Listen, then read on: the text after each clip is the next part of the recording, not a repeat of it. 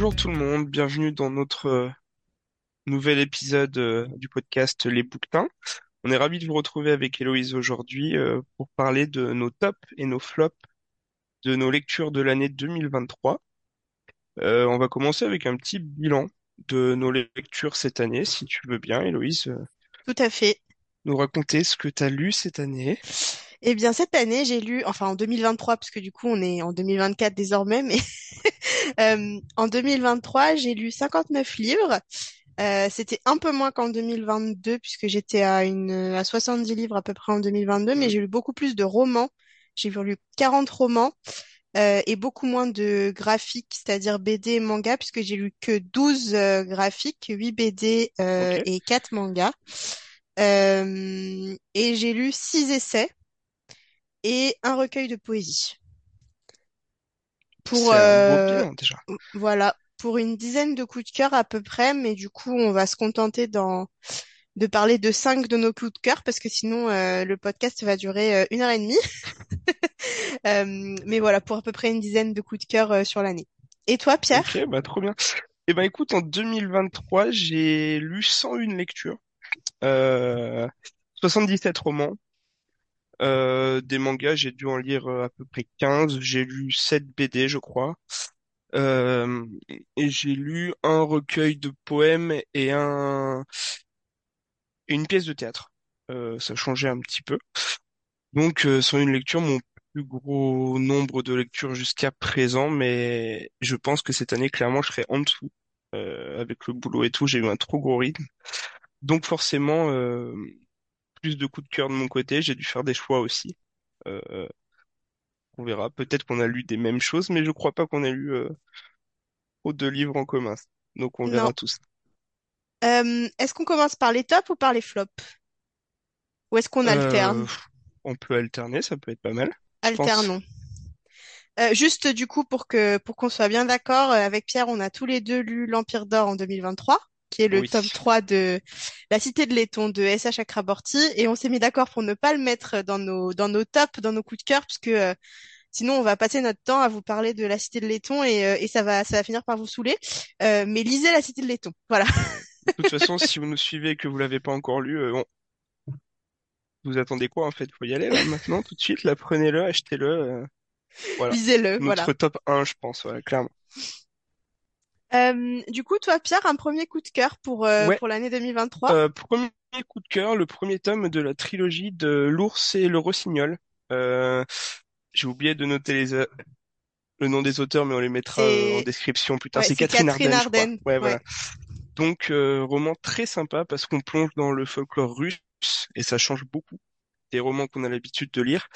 On est dans une époque, euh, un entre-deux entre euh, les, les traditions des anciens dieux, des créatures, des anciens mythes, les anciennes histoires auxquelles on croit et du christianisme aussi. Donc, on est un peu dans cet entre-deux-là. Euh, du coup, avec un personnage qui se retrouve un peu entre ces deux courants de pensée et qui, qui va, qui va découvrir des, des choses un peu étranges, des, le, le roi de l'hiver, notamment Morosco, un personnage que j'ai beaucoup aimé.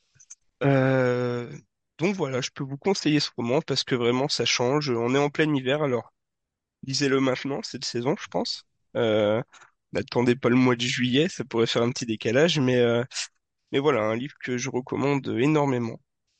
Je sais pas si tu l'as lu, toi, Héloïse, Ouais. je sais plus. Moi, Ouais, j'ai lu le tome 1 en 2022 et là, en 2023, j'ai lu le tome 2 euh, qui s'appelle La fille dans la tour, si je dis pas de bêtises, euh, que j'ai bien aimé. euh, Enfin, je... c'est vrai que c'est intéressant de découvrir euh, le... un folklore différent qu'est le, fol- folklore russe. Euh, après, moi, je, je trouve que, alors encore plus dans le tome 1, je l'avais encore plus ressenti, que le rythme était un peu lent.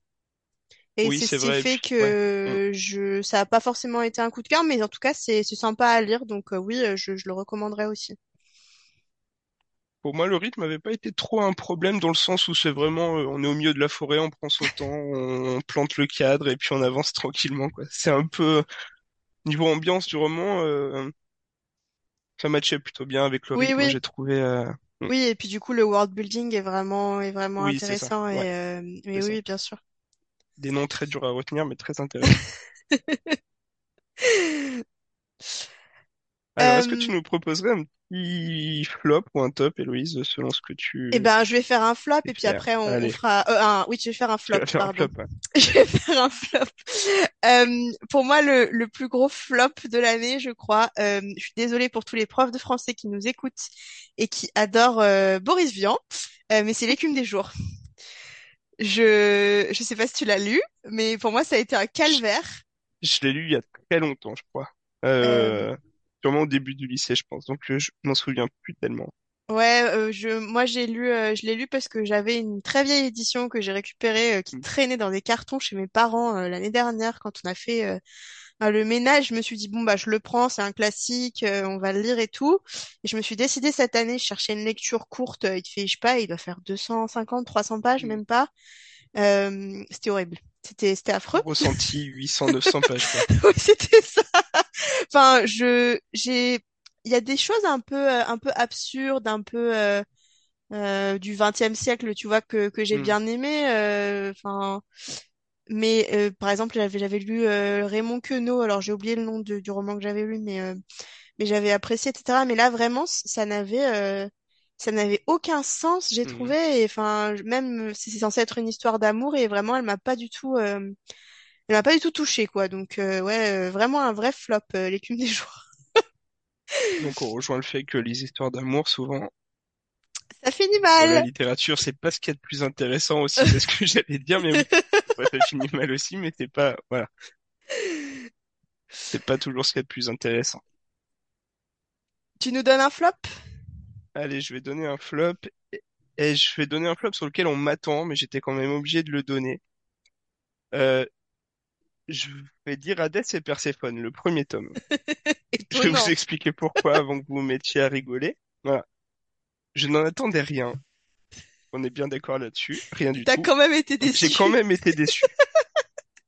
Dans le sens où, euh, je me suis dit, ok, je le lis en React, je vais rigoler un petit peu. Il y a de la romance, j'aime pas ça, mais bon, il y a de la mythologie. Voilà. Je cherche toujours la mythologie là-dedans, hein. Donc on a pris des jeux, on les a mis à la tête de d'entreprises dans le showbiz et tout ça. C'est un peu euh, euh, la vie de riche, hein, forcément, parce qu'on est des jeux quand même, faut pas déconner. Et dans tout ça, on a rajouté un petit peu de sexe au milieu. Par là, il y a un petit euh, des chapitres entiers. Voilà. Donc euh, non, franchement, je vois pas trop le Le mythe est sympa à la base, Hades et Perséphone. Ça peut être un mythe sympa. Il y aurait des bonnes écritures à faire, je pense, aujourd'hui, des réécritures sympas. Mais, euh, mais les thèmes ont été trop peu, euh,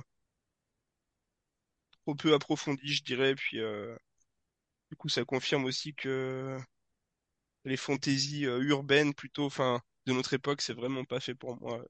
J'ai trop de mal à rentrer dedans. Je pense à notre époque, c'est compliqué pour moi. Après, dans le même, euh, dans le même, on va dire dans la même veine, euh, en un peu plus mims, euh, il y a l'Or Olympus. Enfin, c'est la version Oui. graphique pour le coup, euh, l'adaptation euh, de de d'Hadès et Perséphone, euh, version graphique en webtoon à la base euh, et, euh, et qui est- qui a été publiée. Et pour le coup, je trouve que sur le traitement de ben, des questions de de sexualité, notamment de violence, etc., euh, c'est quand même assez intéressant la manière dont c'est traité. Euh, et la manière dont c'est traité visuellement aussi. Enfin, moi, je, trou- je trouve Hmm. ça assez doux en fait euh, Je pour le coup. Même si de base, je suis quand même pas euh, ultra fan de du mythe d'Hadès et Perséphone. Enfin, je veux dire, il l'a quand même enlevé à la Bah, c'est un base. mythe Hein. assez violent à la base, Voilà. dire. Hmm.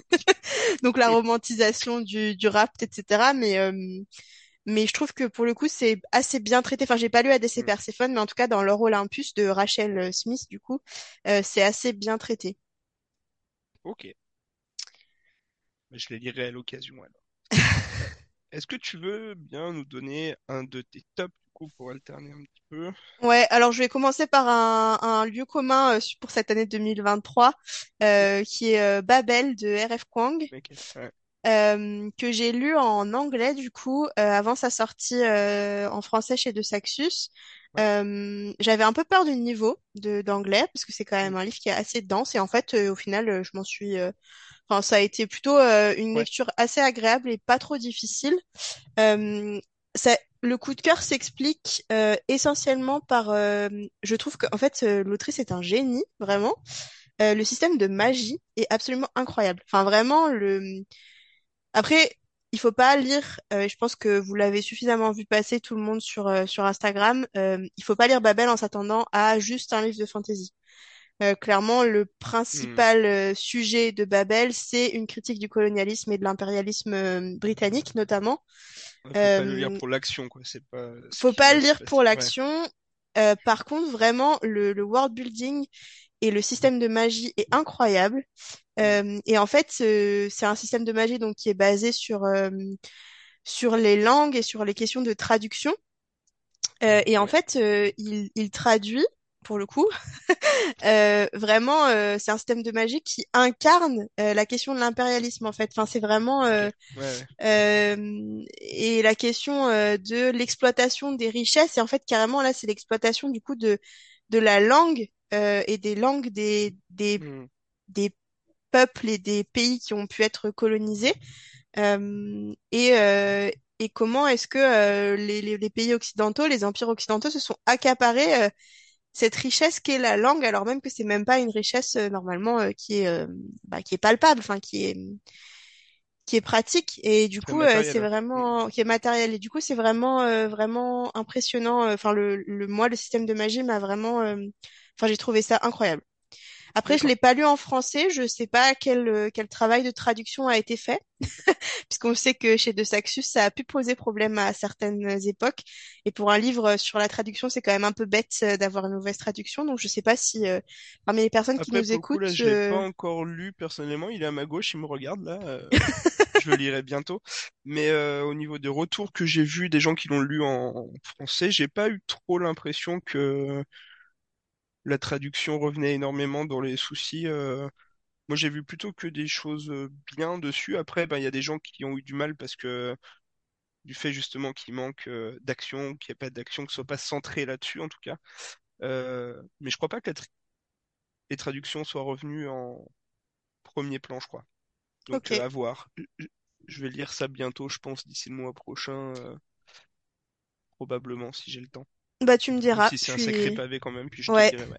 Ouais, Après, euh, franchement, moi, je, enfin, j'avais pas eu le sentiment de d'avoir des difficultés à lire. Enfin, ça se lit assez, c'est assez fluide quand même malgré tout. Ouais. Même Mm. si c'est dense, euh, ça, j'ai trouvé que ça se lisait quand même assez facilement. Et je l'ai lu en anglais, donc euh, je pense qu'en Oui, en français, euh, plus, oui, bien sûr. ça Mm. devrait aller. Enfin, je, j'imagine, je sais pas. probablement. On verra tout ça. Euh, je redonne un petit top de mon côté, Ouais, si ça te va. Euh, je vais dire L'ombre des dieux de John Gwynne, premier tome d'une trilogie euh, qui est sortie aux éditions Léa. Euh, donc ben bien sûr un roman pour moi puisque puisque mythologie nordique puisque action puisque puisque scène très violente euh, des anciens dieux tout ce qu'on aime dans de la fantasy. Euh, j'ai bien aimé ce roman puisque on a beaucoup de points de vue enfin on en a euh, trois ou quatre en réalité. Mais euh, le plus souvent j'ai du mal avec les livres qui ont plein de points de vue différents. Je m'y perds un petit peu en général au départ. C'est toujours un peu compliqué. J'ai eu du mal à rentrer dedans au début, vu qu'on voit pas trop où l'auteur veut en venir, mais plus on avance, plus on voit que les points de vue se rejoignent et plus on se prend des claques avec les révélations et tout. Et alors à la fin, la révélation de la fin, masterclass, euh, qui donne envie de lire le tome 2 alors qu'il est pas sorti. Je Ah, suis même pas sûr qu'il soit écrit encore, c'est dur, voilà. Euh, oui, donc euh, on y parle, euh, on y parle énormément de, de, de rédemption, d'envie d'être libre, de prendre sa revanche. Euh, Il y a une mère, par exemple, aussi une mère qui était une ancienne euh, mercenaire qui dépose les armes pour vivre tranquille dans sa forêt, mais qui est un peu obligée de les reprendre pour protéger sa famille. Euh, on va y suivre une fille euh, de Jarl, donc euh, d'un roi qui veut briller autrement que par son propre nom. On va y suivre un esclave aussi qui, veut absolument se racheter d'un crime qu'il a commis. Donc voilà, c'est toute une histoire un peu on va suivre trois trois héros très différents et qui vont tous à la fin se retrouver dans dans une intrigue très très bien ficelée, je trouve. Et on a une écriture qui est très adulte aussi, qui est très brutale, mais qui en même temps est très très belle.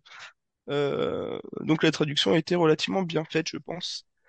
Donc euh, voilà, si vous cherchez de la fantaisie adulte, euh, franchement, vous pouvez foncer tranquillement, je pense. Très bien. Euh, j'enchaîne avec un flop? Ouais, Euh, alors, euh, je vais parler de... En fait, je me, je me suis mis un challenge euh, en ouais. 2023 et j'ai voulu lire en espagnol. Oh, Euh, et j'ai choisi, je pense, le mauvais roman pour ça. Euh, j'ai choisi Cien años de soledad de Gabriel Garcia Marquez, qui est Cent ans de solitude ouais, en français, qui est un gros classique euh, de la littérature latino-américaine et de ce qu'on appelle le réalisme magique. Hmm. Euh, et en fait, euh, c'était horrible. Je l'ai, je l'ai dit ben NF. voilà, euh, ne l'achetez pas. Non, mais je pense que, en fait, ce- c'est, c'est le fait que ça se combine. Enfin, j'ai lu, euh, je pense, 200, 200 pages, quelque chose comme ça. Hmm. Euh, et je pense le fait que je combine euh, le fait de le lire en espagnol, alors que c'est, bah, clairement, c'est une écriture qui est pas simple. Ouais, Euh, et le fait qu'en fait, c'est une histoire de famille euh, sur plusieurs générations qui est très lente, etc. Peut-être qu'en français, euh, j'aurais réussi à, j'aurais réussi à en venir à bout, tu vois. Euh, mais en espagnol, c'était, c'était too much. Enfin, je me suis, je me suis surestimée pour le coup, je pense, euh, sur ce Ouais, coup-là. Et fun et c'était la langue qui faisait la barrière un peu. c'est ça. Ouais. Hmm. Donc, euh, enfin, si je l'avais lu en français, peut-être que, comme je te dis, euh, je l'aurais, euh, je l'aurais, j'aurais réussi à le, à le Hmm. terminer. Euh, mais là, le- les deux combinés, euh, le manque un peu d'action et euh, et la langue un peu difficile, euh, ont fait que j'ai pas réussi à arri- arriver au bout. Donc, ben, dommage pour moi. Euh, la prochaine fois, je, je ne me surestime, surestimerai pas. Tu nous feras un livre en allemand et tu nous diras ce que tu en as pensé la prochaine fois, Héloïse, s'il te plaît. Ton challenge de 2024, si tu Très bien. J'apprendrai l'allemand d'ici là et puis Super. Bah, il te reste euh, 11 mois, donc euh, voilà. Tu devrais t'y mettre dès ce soir. Très bien. Euh, je sais plus où on en est. Euh, Est-ce que je dois dire un top ou un flop? J'ai Euh, absolument un pas flop euh, un flop. Un flop. Euh, oui, euh, un flop, il y aurait ici et seulement ici.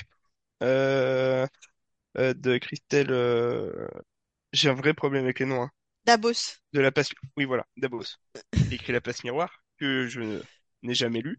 Euh, donc, mon premier livre de cette autrice, euh, eh ben, j'ai, je crois que c'est le livre qui m'a donné le plus de mal. Euh, j'ai eu du mal à rentrer dans l'histoire. On avait vraiment l'impression que le livre, il voulait pas de moi. Enfin, je l'ouvrais vraiment. Je lisais des pages. Je, je me disais, mais pourquoi? Euh, je, ne comprenais ni l'intrigue, ni pourquoi on nous disait ça, ni où est-ce qu'on était, ni s'il y avait vraiment des choses étranges ou si c'était euh, du fantastique ou pas. On sait pas trop en fait. C'est trop trop dur de définir un genre. On est euh, dans le collège d'une ville. Euh, on y suit plein de points de vue différents.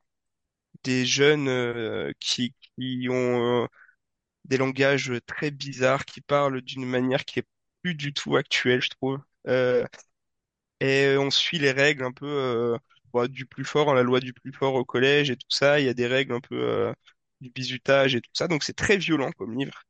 Et on sent qu'il y a quelque chose qui est un peu malsain, mystique, étrange. On sait pas trop quoi dire en fait. Et, et à la fin, on n'a pas la réponse. Donc c'est super étrange comme livre. J'ai vraiment l'impression de de le prendre, le lire, de me dire ouais bon d'accord.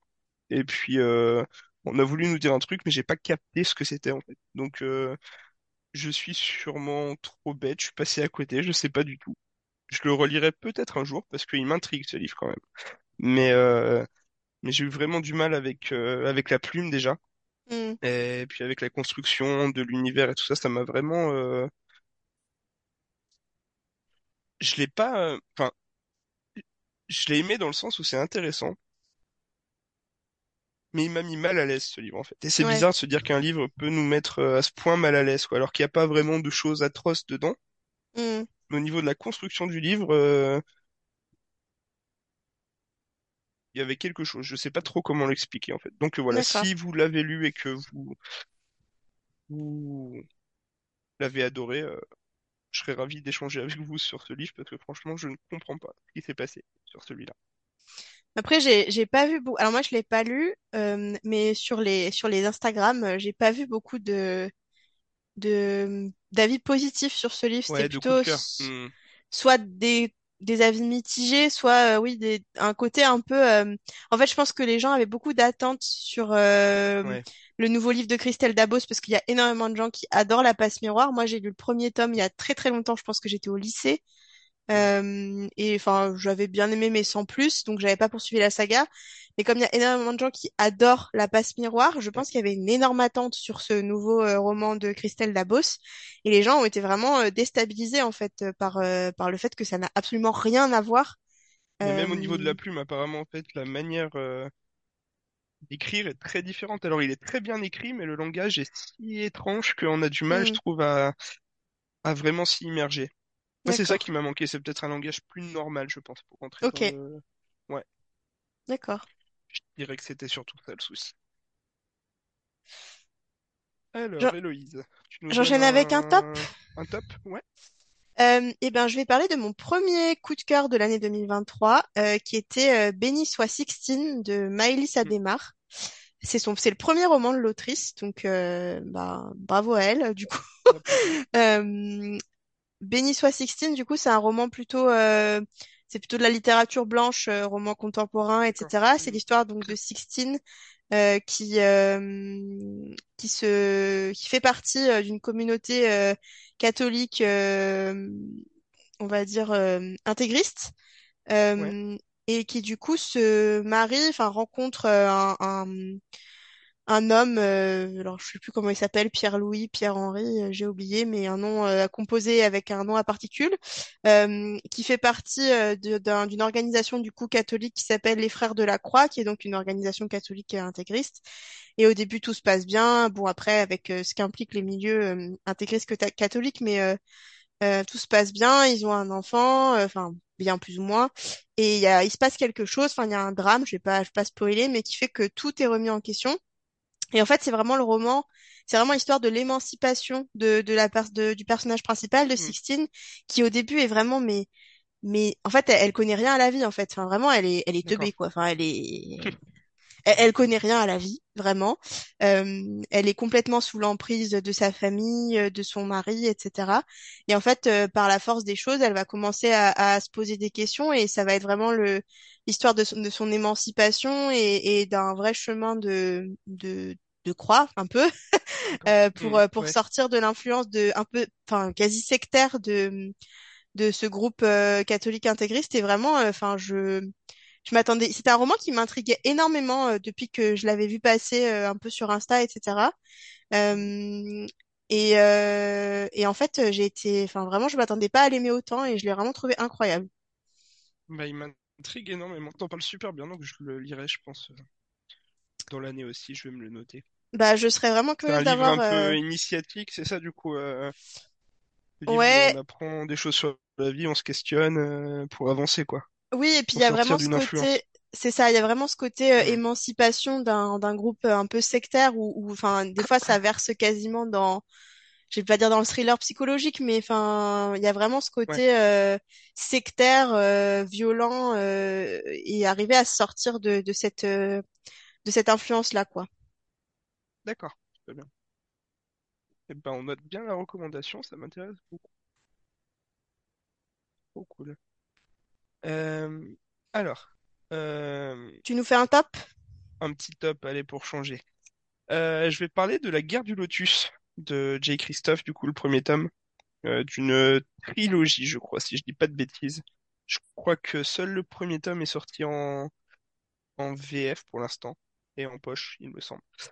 Euh, donc, La Guerre du Lotus, c'est un roman euh, où on suit Yukiko, euh, qui chasse pour l'empereur.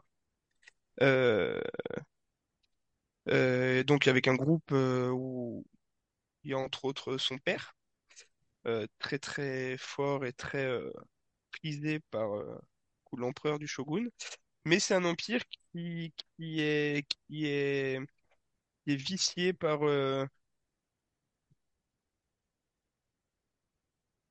des pollutions lié au lotus en fait, euh, qui brûle pour faire des machines, du carburant. Donc il y a une fumée rouge partout, tout le monde est malade, les gens se droguent au lotus aussi. Euh, du coup, on est full euh, réflexion sur l'environnement, sur la préservation de la nature et, qui est apportée d'une euh, manière plutôt intéressante, je trouve. On va avoir un lien avec la nature à travers un animal que notre héroïne euh, va rencontrer va apprivoiser petit à petit. C'est un tigre, euh, c'est un tigre euh, mi-tigre, mi-griffon, je dirais, parce que c'est un tigre qui a des ailes. Ils vont avoir une relation, ils vont se rencontrer. Bah, évidemment, au départ, elle doit le tuer. C'est le but, c'est le goal du livre. Elle doit le chasser. Mais les choses vont se dérouler d'une manière un peu imprévue. Et on va tomber dans des vibes un peu révolutionnaires, un petit peu, on veut renverser l'empire, on veut arrêter la pollution, on voit que les gens souffrent, voilà. Donc c'est euh, c'est un univers assez plutôt original, je dirais. Mi-fantasy, euh, mi euh, mi-roman euh, sur les machines, un peu très euh, très noir et très sombre, mais en même temps euh, en même temps très très bien écrit déjà, je trouve. Euh, la plume hein, de cet auteur est pas trouvée pour moi, il est vraiment très drôle et très cynique et tout ça. Alors après, on sait, un auteur euh, qu'on ne finance plus trop parce que problématique et tout ça, mais je dois reconnaître quand même que ces histoires euh, me plaisent énormément. Et du coup, celle-ci n'y échappe pas. Donc voilà, c'est un gros coup de cœur pour moi. Si vous l'avez lu, pareil, je suis curieux de savoir ce que vous en avez pensé, parce qu'il est très original quand même. Donc voilà, la pollution, de la drogue, de la fantaisie, de la dystopie, euh, bah, On adore. qu'on aime finalement. Ouais, je j'ai jamais lu euh, j'ai enfin j'ai lu euh, toutes les sagas jusqu'à présent de, J. de J. Christophe, j'ai lu l'Empire du Vampire et Nevernight. Je pense pas lire la suite de l'Empire du Vampire qui va sortir là, je crois ouais. bientôt au mois de d'avril, mars, je sais plus quand elle a été annoncée. En février, je crois.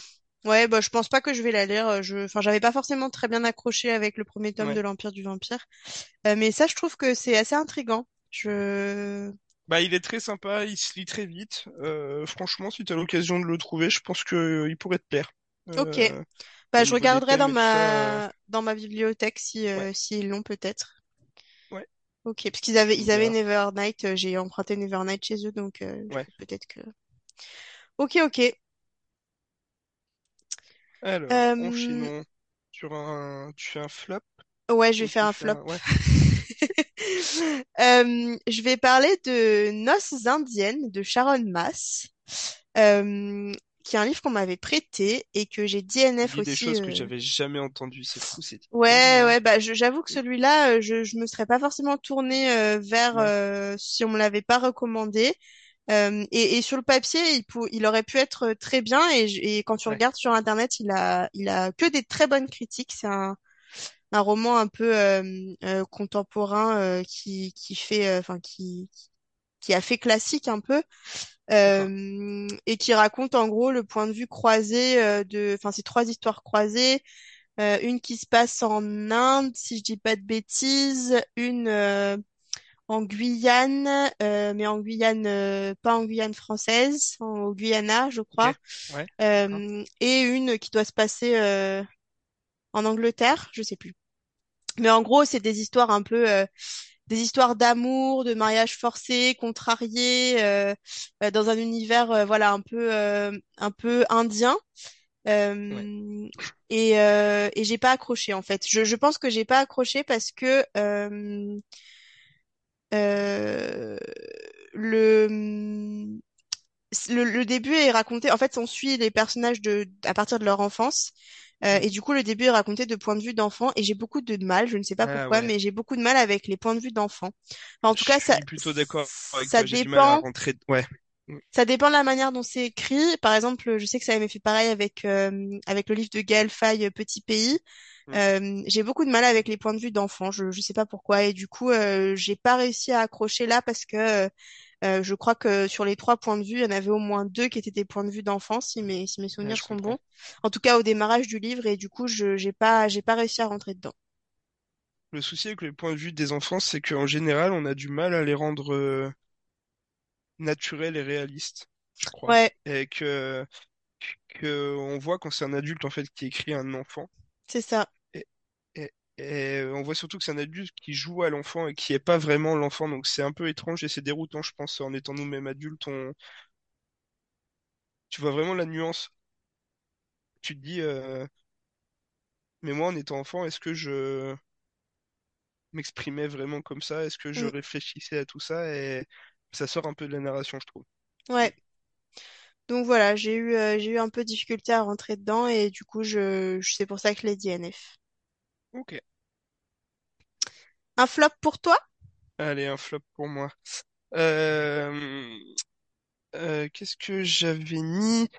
Euh, j'avais mis donc euh, celle qui devint le soleil, euh, qui était sortie chez Brajlon, euh, qui avait tout pour me plaire aussi. Euh, vibe historique, bien sûr. Euh, on est en Chine, euh, donc à l'époque euh, des invasions mongoles en Chine. Euh, livre très beau, magnifique, beau jaspage, belle jaquette. Moi j'aime. Euh, On est dé- matérialiste. ouais, je l'ai acheté, je l'ai détesté. Ah Voilà. non. Euh, j'ai eu vraiment du mal aussi, pareil, à rentrer dans l'histoire. En fait, le personnage qu'on suit, je l'ai trouvé, enfin, je l'ai trouvé euh, très, très dur à suivre dans ses choix. Même si on, euh, il fait les bons choix, je trouve, mais euh, les motivations, franchement, elles sont, je les trouve affreuses en fait. Euh, très égoïste d'une sorte, d'une manière, je dirais, euh, qui, le rend vraiment très peu intéressant, je trouve, à suivre. Et c'est, euh, c'est très très compliqué, je trouve. Euh, tu sais que l'histoire est bien, le fond est bon, ça te plaît, mais tu, euh, mais les persos, euh, tu y accroches pas. Et du coup, sur euh, 600 pages, bah, c'est un peu long. Euh, même si on en suit un autre euh, du côté mongol cette fois-ci, qui est vraiment très très bien écrit et qui est très intéressant. J'aurais mille fois préféré qu'on suive euh, lui dans le livre. Mais euh, je, crois que le tome 2 est sorti là. Euh, Oui, c'est celui qui, celui qui devint, euh, c'est pas un truc comme ça? Celui qui si, mais devint il me quelque semble qu'ils ont chose, je sais repris la même chose, mais je sais plus après ce que c'est. Mais en fait, euh, pff, ouais, voilà, euh, l'histoire est sympa. Les chapitres sont extrêmement longs. Et du coup, ça, ça me sort aussi en général du récit. euh, Ouais. tu lis, tu lis, tu regardes la fin, tu vois qu'il te reste encore 30 pages, tu dis bon, euh, j'ai autre chose à faire. Déjà, le personnage me plaît pas, le chapitre est long. Euh, très très dur, je trouve, de s'y plonger. Et puis aussi un souci au niveau du rythme, j'ai trouvé, euh, on...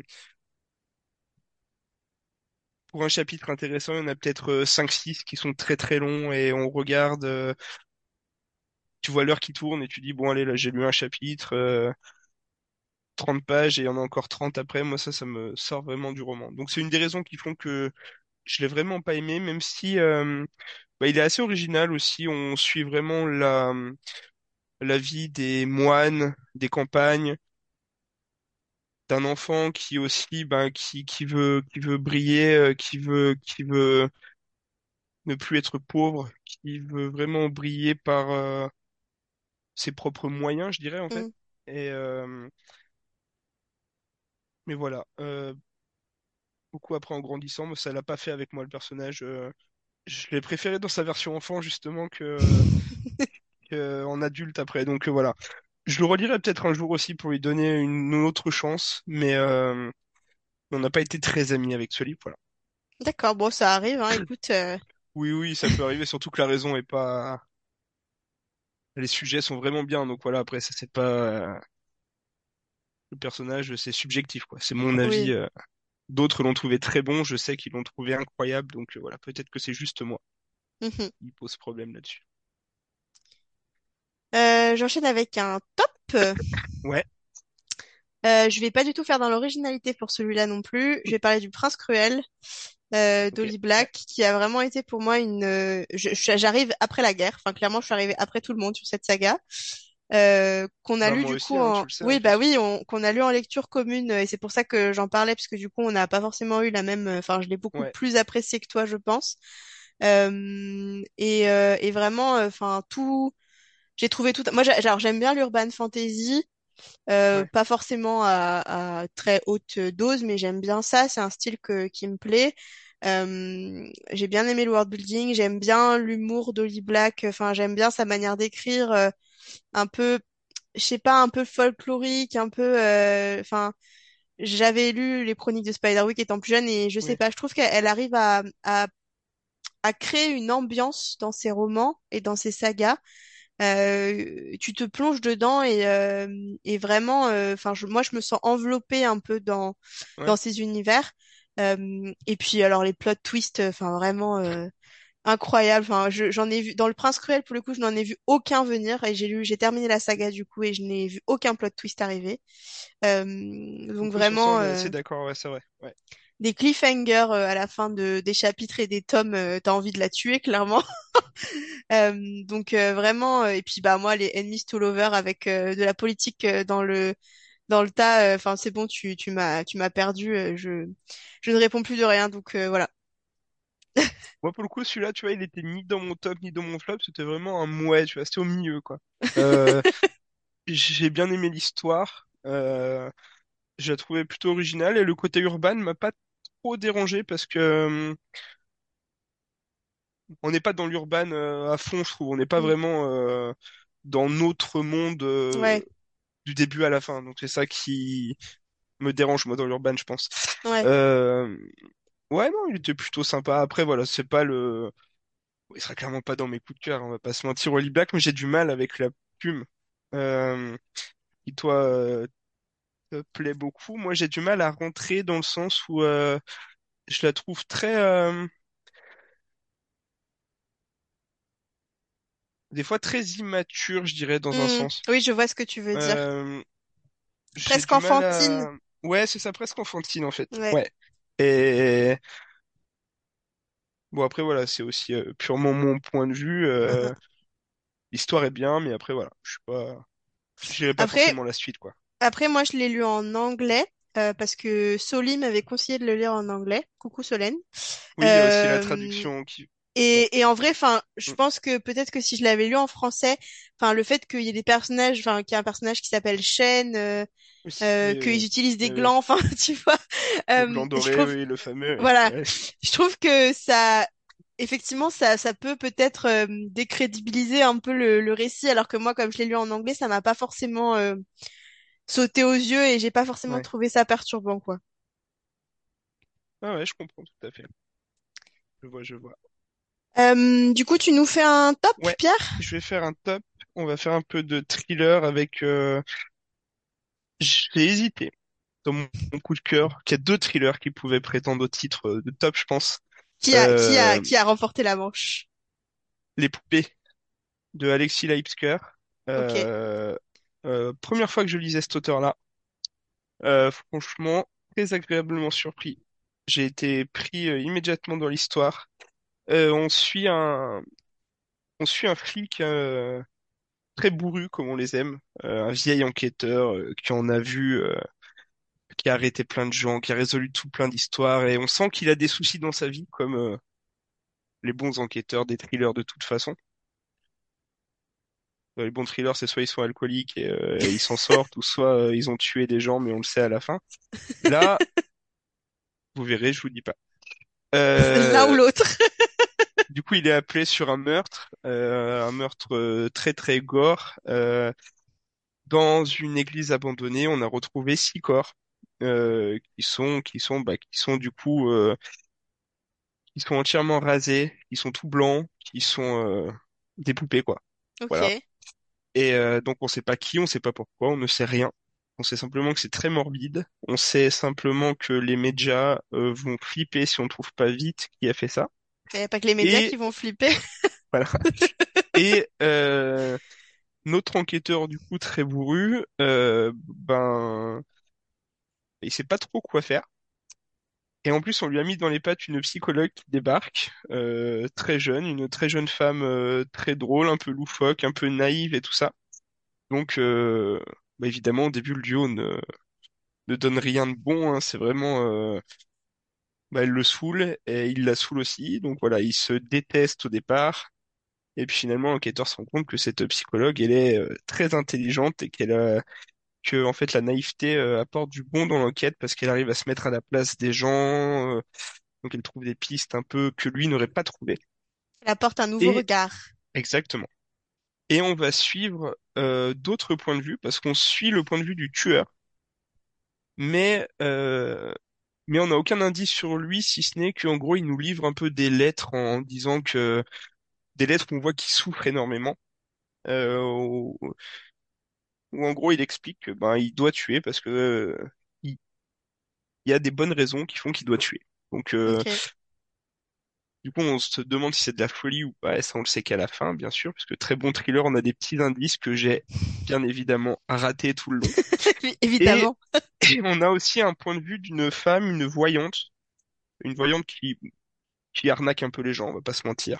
comme toutes Mais les voyantes, non? euh, en tout cas comme la majorité je pense.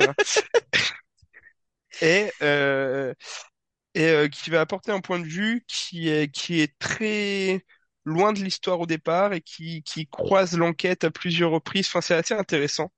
Je le trouve très bien écrit pour le coup. Et, euh, et euh, bah, même chose, hein, euh, toutes les fins de chapitre, euh, des cliffhangers de folie, euh, des retournements de situation, on s'y attend pas. euh. Donc euh, très bien écrit, morbide, le duo d'enquêteurs très attachant, franchement. Euh, moi j'adore. Donc voilà, si Si vous aimez les thrillers, euh, je vous recommande, je vous recommande très chaudement cet auteur. Je lirai d'autres euh, de ses romans, c'est sûr. Est-ce que c'est est-ce que c'est un roman qui est publié euh, chez c'est Actes Sud, les collections noires avec les bords les bords rouges Oui, là? je crois que c'est ça, ouais. Ouais. Ouais, Je l'ai lu sur liseuse, donc je sais plus euh, Précisément semble l'édition, mais en tout cas c'est ça, ouais. Ouais, ouais. ouais, il me semble que je l'ai vu euh, je l'ai vu passer euh, je- dans bibliothèque etc. euh. ouais, c'est bien possible. Ok. Mais il est pas tout récent, je crois, ce livre en plus. Hein. Je crois pas qu'il soit sorti, euh, mais euh, je l'avais depuis longtemps dans ma liseuse. Et euh, moi, les thrillers, c'est un peu des moments où je vais lire de la fantasy, j'en ai marre un moment, Hmm. et il me faut autre chose. Et en gros, mon autre chose, bah, c'est ça, c'est les thrillers et les polars. Ouais. Je vais en lire quoi, euh, deux, trois dans l'année, je pense. Mais Hmm. euh, je les choisis plutôt bien et à chaque fois, j'aime bien. Donc, je suis content de ça euh, pour le coup. Très bien. Il y a les Chatham, bien sûr, évidemment. Qui... Voilà. Ça, on en Incontournable. parlera plus tard de Chatham. Oui. Euh, je fais un petit flop. Allez, fais un petit flop, tu les fais si bien. Papa, enfin, Merci tu m'as Pierre. compris, quoi. Ouais. Euh, je vais parler de La Porte de Magda Szabo. Je sais pas comment ça se dit, je suis désolée. Mhm. C'est une autrice qui est polonaise, qui était polonaise parce que je pense qu'elle est décédée, je suis pas sûre. En fait, c'est un, un roman qui est assez ancien et euh, qui a eu un succès un peu tardif de ce que j'ai cru comprendre, euh, et qui raconte l'histoire de... euh, c'est un roman qu'on m'avait offert et qui raconte l'histoire de d'un couple, enfin d'une personne, d'une d'une femme qui un jour a besoin d'une femme de ménage. Donc c'est en. Pologne a priori, et à qui on recommande de faire appel à euh, euh, comment elle s'appelle? Esperanza?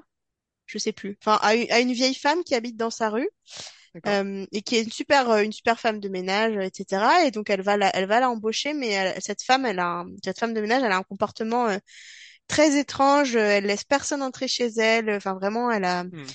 elle laisse zéro personne rentrer chez elle. euh, Elle, elle impose un peu son truc. Elle vient travailler quand elle veut. euh, Enfin, elle a un Oui, comportement un peu étrange. euh, Et, et, euh, et la femme euh, qui l'a embauchée, du coup, le couple qui l'a embauchée, qui est un couple aisé. euh, Elle, elle est, euh, je crois qu'elle est professeure d'université ou je sais plus, mais ou chercheuse. Enfin, c'est un couple aisé. Euh, et du coup, elle, elle est intriguée. Elle se demande, euh, ben, c'est quoi le secret de cette femme, etc. Euh, et sur le papier, c'était, au début, c'était sympa. Et en fait, ça a traîné un peu en longueur euh, parce que euh, c'est un peu un huis clos. Enfin, on, on a très peu de personnages. Mhm. Il y a en gros le- les deux personnages principaux qui sont ces deux femmes, euh, avec quelques personnages secondaires qui gravitent autour, le mari, euh, euh, le, le neveu ou je, je sais plus de, de la vieille dame. et, et en fait, j'ai, c'est pareil. Et le, les huis clos, c'est comme les, les points de vue d'enfants. J'ai un peu du mal Mhm. Euh, parce que je trouve qu'on tourne vite en rond et euh, et que l'histoire perd vite en dynamisme. Et là, c'est, enfin, pourtant j'ai lu, euh, je pense j'ai peut-être lu la moitié, je sais pas, euh, du roman. Il est pas très long, euh, mais en fait, ça m'a ça m'a gonflé. Enfin, j'ai trouvé euh, Je l'ai trouvé un peu ennuyeux. Et pourtant, enfin, pareil, c'est genre, c'est un roman qui a des, des assez bonnes, des assez bons avis. Euh, mais Ouais. juste, je pense que c'était, c'était pas pour moi. Ok. Bah, les huis clos, de toute façon, c'est à double tranchant, je pense.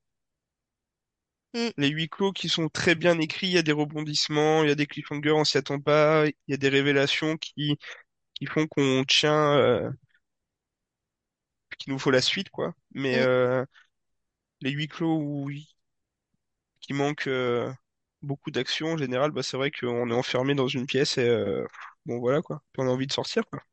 Oui, et puis là, c'était vraiment C'est un beaucoup escape d'aller. game mais on nous donne pas les clés quoi, donc euh, c'est Ouais. pas, voilà, c'est pas Puis fou. C'était vraiment beaucoup d'allers-retours entre euh, le, le logement euh, de, du coup du couple, euh, euh, le devant de le palier de la vieille dame. Enfin voilà, c'était vraiment des allers-retours comme ça euh, euh, entre entre les deux. Et ouais, ça m'a. Au début, j'ai trouvé ça intriguant et en fait, c'est c'est c'est retombé au bout d'un moment et euh, et j'ai laissé tomber parce que je sentais que ça allait me, enfin que Ouais, que ça me saoulait quoi. ok ok. Bon bah alors on le lira pas. Après, y a, y a- ma maman, ma maman l'avait lu, je crois, et elle avait bien aimé. Donc, euh, et Bon, pourtant, c'est pas une, une, enfin, c'est une lectrice, euh, c'est pas une lectrice, euh, on va dire, euh, intensive, et, euh, et elle avait apprécié. Donc, euh, je pense que c'était juste pas ou à lire si vous êtes une maman qui n'est pas une lectrice intensive. Voilà. Voilà. Sûrement qui vous plaira. Nous on next. Euh, je fais un top Euh, ou un... non un flop un flop un flop. oui, un flop. Euh, J'ai mis la, euh, j'ai perdu le titre, la joueuse de sitar de, je sais, l'autrice, je suis vraiment le pire, c'est Joanne, euh, Joanne, et je sais plus son nom, donc je vais pas dire de bêtises, regardez en description. Il est Il est sorti chez, Ra- dans la, chez Rajo, non, c'est ça? euh, ouais, c'est ça. J'ai un doute sur le nom de l'autrice. Euh, donc on y suit, euh, on y suit une, une, euh, donc une jeune femme qui, qui prend les décisions stratégiques dans une armée. On est en, on est donc en Asie, hein, c'est une histoire asiatique, c'est un conte chinois, si je dis pas de bêtises, c'est la réécriture d'un conte. On suit donc une femme qui prend les décisions pour l'armée, stratégie, très très intelligente, euh, qui est prête, euh, prête à beaucoup de choses pour euh, réussir, pour amener sa seigneuresse à, la victoire. Euh, on est sur un personnage qui est très bien écrit, qui est, qui prend les décisions très difficiles. Il est moralement gris en fait, hein, elle est pas, euh, dans le feel good, euh, si on doit sacrifier des gens pour la victoire, on le fait sans souci, quoi, puisqu'il faut gagner à tout prix, il faut se protéger, il faut se sortir de la situation un peu bloquée dans laquelle on est. C'est une guerre entre trois armées, en fait, et euh, nous, on suit une armée qui est clairement pas la plus puissante de l'histoire.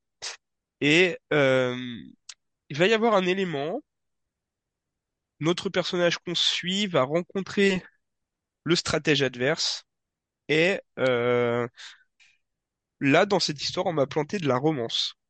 Ok. Et on m'a planté une romance improbable, puisqu'en fait, la stratège qui est très intelligente qu'on suit Ouais. va être intriguée par ce fameux stratège adverse. Ouais. Euh, puis elle va tomber euh, relativement amoureuse et euh, va le suivre et le rechercher sans arrêt parce qu'il est intriguant, parce qu'il a des secrets sur elle et tout ça. Ok. Mais elle est censée être hyper intelligente. Elle se dit pas que euh, C'est un piège. de se rapprocher d'un stratège ennemi, elle se dit pas que peut-être il y a de la manipulation dans l'histoire, pas du tout. Et elle fonce. Voilà. Donc Ok. euh, je trouve ça un peu limite. On On nous vend la perso très intelligente, très débrouillarde, euh, pratiquement euh, très froide, hein, on pourrait dire. Et puis après, ben, euh, on nous met de la romance un peu claquée au milieu, qui est pas vrai, mais qui aurait du sens, mais pas avec lui, quoi. Ouais, ouais. Euh, qui est dur à, qui est dur à accepter dans le contexte, moi je trouve.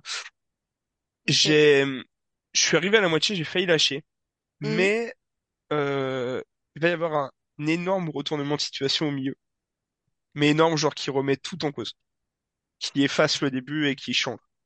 Et en fait, euh, euh, bah, il m'a attrapé à ce moment-là, le roman. Et la suite, elle est un peu plus étrange. On rentre un peu plus euh, dans du fantastique. Et Et du coup, ça devient très intéressant. On suit vraiment euh, des points de vue très différents. On rentre euh, des persos qu'on suivait qui ne seront plus là, des nouveaux qui arrivent. Enfin, c'est vraiment très étrange la suite, mais euh, qui, qui assume euh, bah, me garder en haleine.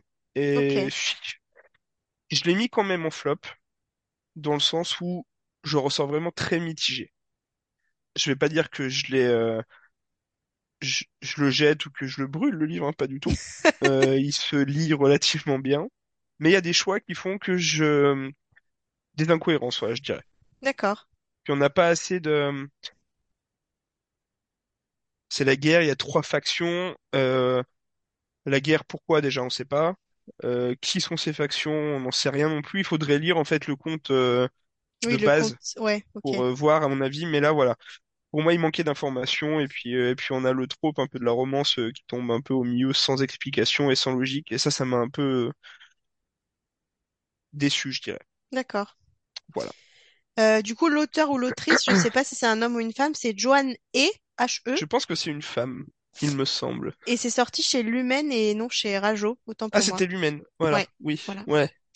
Bon, bah, tu vois, comme quoi je suis nul et en nom d'auteur et en maison d'édition. Comme ça, voilà. Euh, j'enchaîne avec un top, du coup. Un top. Ouais. Euh, et je vais vous parler de Les gens de Bilbao naissent où ils veulent de Maria Larrea, euh, qui est aussi un premier roman. Donc, on est dans la vibe premier roman, qui est un roman contemporain de littérature blanche aussi, et qui parle. Donc, c'est un roman qui est autobiographique dans une certaine mesure, me semble-t-il, puisque la, enfin, le personnage principal a le nom de l'autrice, du coup. Euh, et où elle raconte en fait euh, Maria Larrea, elle est née à Bilbao du coup, Ouais. si je dis pas de bêtises. Et en fait, elle va raconter l'histoire de sa famille et notamment sa quête euh, pour. euh, en gros, il y a, y a un- y a plusieurs points de vue et il y a une double temporalité puisqu'on on suit à la fois euh, l'histoire de ses de l'enfance de ses parents en Espagne qui étaient tous les deux euh, orphelins, si je dis pas de bêtises. Ouais. Euh, et on suit aussi son enfance à elle, euh, du coup, euh, à Paris, puisque ses, ses enfants ont immigré, ses parents ont immigré en France. Euh, et en fait, un jour, elle va, elle va aller voir euh, une, une voyante. euh, voilà, on retrouve, sur- on retombe sur euh, le trope de la voyante, euh, arnaque qui les gens ou pas? Bah non, du coup vraie? là, Ah, pas, vraie. pas, Ok. pas vraiment, puisqu'elle va lui dire que, elle va lui dire que qu'elle n'est pas la fille de son père. Ah, Euh, et du coup, ça va, elle va commencer à creuser un peu, et c'est l'histoire du coup de ben, de, de, de sa quête euh, d'identité et la quête de, de son enfance et de son histoire et, et de l'histoire de ses parents, etc. Donc, euh, c'était vraiment un roman hyper, euh, hyper touchant et euh, vous verrez après que c'était un peu mon année euh, quête, euh, quête d'identité, l'année 2023. Euh, mais du coup, ouais, vraiment, vraiment touchant et, et moi, j'adore ce, ce genre de, de récit pour le coup de, de vie et de, de se questionner sur d'où on vient et etc. Enfin, voilà. Donc, euh, pas de surprise. Ben, très très bien. Dans les lectures, on voit quand même qu'on a des préférences. euh, Tu lis beaucoup plus que moi de littérature euh, blanche entre guillemets. euh, Ouais. Ouais. Dans l'avenir, faudra que j'en lise plus de ça Et, je, et je ne Il y en a pas plein qui de, m'intéressent, mais euh, ouais. je ne lis pas de Je. thriller. Ouais. Mais il faudra t'y mettre aussi. Voilà. C'est bien les thrillers.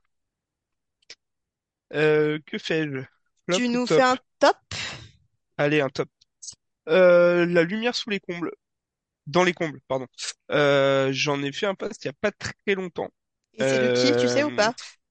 euh, je savais de de Sharon euh, Ca- Sharon Cameron, Cameron. je crois. Ouais, Ouais. c'est ça, voilà. Euh, donc euh, livre incroyable. Euh, on est sur la Seconde Guerre mondiale. On est sur une histoire vraie, un peu romancée, mais histoire vraie, euh, d'une jeune femme qui se retrouve enfermée dans le ghetto de Varsovie. Mhm. Enfin, qui doit être enfermée dans le ghetto, mais qui n'y va pas puisque euh, elle vit avec une famille juive, mais elle n'est pas juive elle-même. Donc elle vit en frontière du ghetto. Et la famille où elle travaille va être enfermée dans le ghetto. Et donc elle va essayer de les aider du début à la fin de la guerre. Et, on nous dit dès le début, hein, euh, on est dans une histoire vraie, on sait qu'elle va réussir. Mais, euh, on voit des étapes qui sont inimaginables et, euh, on voit vraiment une dose de bravoure, de résilience aussi, parce que du on suit un personnage qui accepte de ne plus rien avoir pour aider d'autres gens à vivre. Et, euh, et il m'a énormément euh, bouleversé ce livre. Euh, par exemple, elle va recueillir des juifs euh, du coup dans son grenier, euh, dans un grenier, alors que dans la chambre d'à côté, il y a des infirmières nazies Ok. qui sortent avec des Des des SS SS? qui Ouais. viennent dans sa maison pendant que les juifs sont dans le grenier. Euh, et au moment où on lit ça, on se dit ouais bah c'est énorme et tout, c'est romancé, mais quand on se rappelle que c'est une histoire vraie, Hmm.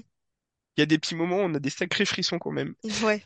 Et il est vraiment super bien écrit ce roman. Euh, bon, il est classé en jeunesse, hein. Mhm. Euh, euh, il n'y a pas de scènes, je dirais, qui, qui choquent ou qui sont trop violentes. Bah, il y a de la violence, on voit des gens bah, qui meurent du typhus, qui, qui meurent de faim, qui, qui seront exécutés, bien sûr, donc c'est violent, Hmm. mais en même temps, bon, bah, c'est la guerre et c'est euh, le génocide, donc euh, bien sûr que c'est violent. Ouais. Mais, euh, mais à mon avis, le donner à des élèves de troisième, par exemple, Oui, c'est pas euh, déconnant. non, non, ce serait pas déconnant du tout, je pense. Et il m'a vraiment, euh, disons que c'est un roman qui met aussi mal qu'il met bien, dans un sens, en fait. Il donne, euh, il réconforte, il donne, euh, tu vois qu'il y a des gens qui, qui, ouais, qui sont prêts à tout pour aider les autres, et en même temps, tu vois qu'il y a des gens qui sont prêts à tout pour que les autres meurent. Donc, euh, Hmm. disons que tu te retrouves entre les deux et tu te dis, mais c'est incroyable, et à leur place, euh, bah, on aurait fait quoi, en fait? Hmm, hmm. Euh, soit on aurait pris nos valises et on, on serait parti loin, soit on serait resté et, et à mon avis, on serait mort au bout de deux jours parce que euh, Parce qu'on des nourriture, quoi. Une nourriture, on va manger des chaussures, bon bah voilà, quand on a faim au bout d'un moment, tu vois. Mais, euh, mais du coup, voilà, très très gros coup de cœur que je vous conseille, euh, mon top 1, je pense, de cette année, très Ok. probablement. J'ai, j'ai, j'ai eu une période où, euh, où je, je lisais beaucoup de... Enfin, j'étais vraiment très intriguée, si on peut dire ça, Ouais. euh, par la Seconde Guerre mondiale. Et, Mm. euh, et j'avoue que j'ai arrêté parce que je, au bout d'un moment, euh, je... Enfin, c'est trop dur, en fait. Enfin, j'arrive pas... Bah, Après, ils sont très lourds, hein, il faut être Ouais, prêt, je pense, à lire ça quand même avant, bah, on le lit pas, euh, je l'ai, je l'ai été c'est pas de la fantaisie, moment. quoi, on le lit pas pareil, quoi. hein. Ouais, je l'ai, Ouais, l'ai été pendant un moment. Enfin, vraiment, Mm. je, je, J'appréciais, euh, si on peut dire, lire ce, ce Mm. genre de, de récit. Euh, Je me souviens très bien avoir été marquée par Max euh, de Sarah Cohen Ouais. Mm. euh, qui est un, de, enfin, des romans qui m'a le plus marqué dans ma vie, je pense. Euh, mais maintenant, je j'arrive plus sais, on l'avait lu au à... lycée en plus, je crois. Moi, je crois que je l'ai Euh, même lu au collège. tu l'as lu au collège? Ouais. Ouais, je sais plus, mais je l'ai lu Hmm. assez tôt. Euh, et euh, mais maintenant, j'arrive plus. Enfin, je, Ouais. j'arrive plus à aller vers ce genre de récit. Je trouve ça vraiment trop trop difficile euh, Hmm, hmm. émotionnellement. Enfin, ouais. Dans la vibe, il y avait aussi, euh, qui m'a énormément plu aussi, c'est Si je dois te trahir. Oui. Bah De, celui-là, pour le coup, est dans ma sur la wishlist. mytholo- la mythologie, n'importe quoi. Sur la révolution euh, de Roumaine, non? 1989 en Roumanie, ouais, c'est Ouais. ça.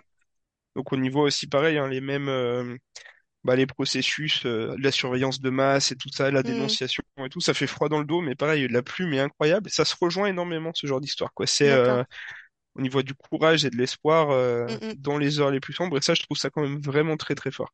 Ouais. Bah celui-là, après, pour c'est le sûr coup, quoi. Tu euh, le disais, il faut être prêt. Donc euh, voilà. ouais. Celui-là, pour le coup, il est dans ma, il est dans ma wishlist, euh, si je dois Bah, il est un peu moins violent, je pense, du coup, puisque euh, on n'y parle pas d'un massacre quoi ou d'un Ouais. génocide. C'est simplement les habitants qui souffrent. Et ça, bon Ouais. ben voilà.